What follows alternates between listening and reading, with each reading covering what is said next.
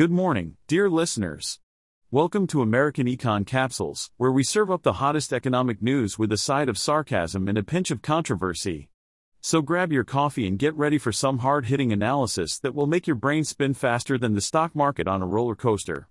Let's dive into the crazy world of economics, where nothing is as it seems and even the experts can't agree on whether the sky is blue or green.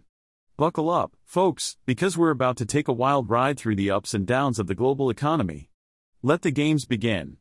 In a shocking turn of events, Walgreens, the retail pharmacy giant, reported earnings that actually exceeded expectations for the fiscal first quarter. I know, it's hard to believe that a company can actually do better than anticipated these days. But before we get too excited, let's not forget that they also decided to slash their quarterly dividend by almost half. Because who needs money anyway, right? The CEO, Tim Wentworth, who just took over during the quarter, said that the dividend cut was necessary to strengthen their long term balance sheet and cash position. Oh, how thoughtful of them! I'm sure the shareholders are just thrilled to see their dividend yield drop from over 7% to a measly 3.9%. But hey, who needs a high paying dividend stock when you can have a stronger balance sheet, right? This is actually the first time in nearly five decades that Walgreens has cut its dividend. I guess they figured it was about time to shake things up and give their investors a little surprise.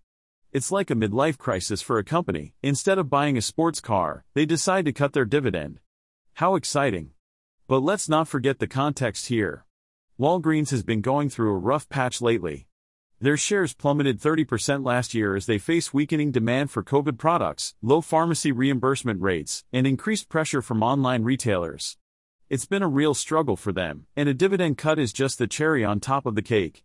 But hey, at least they managed to beat earnings estimates for the first time in nearly a decade. I guess that's something to celebrate.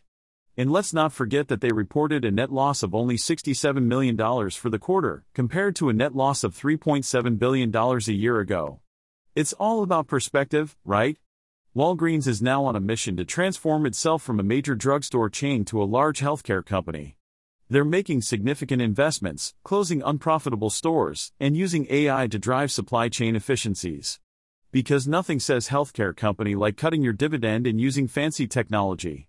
Despite the positive earnings report, Walgreens isn't getting too ahead of itself.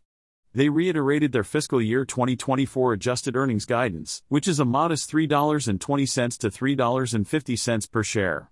They're expecting lower COVID related sales, a higher tax rate, and lower contributions from sale and leaseback to offset any potential earnings growth.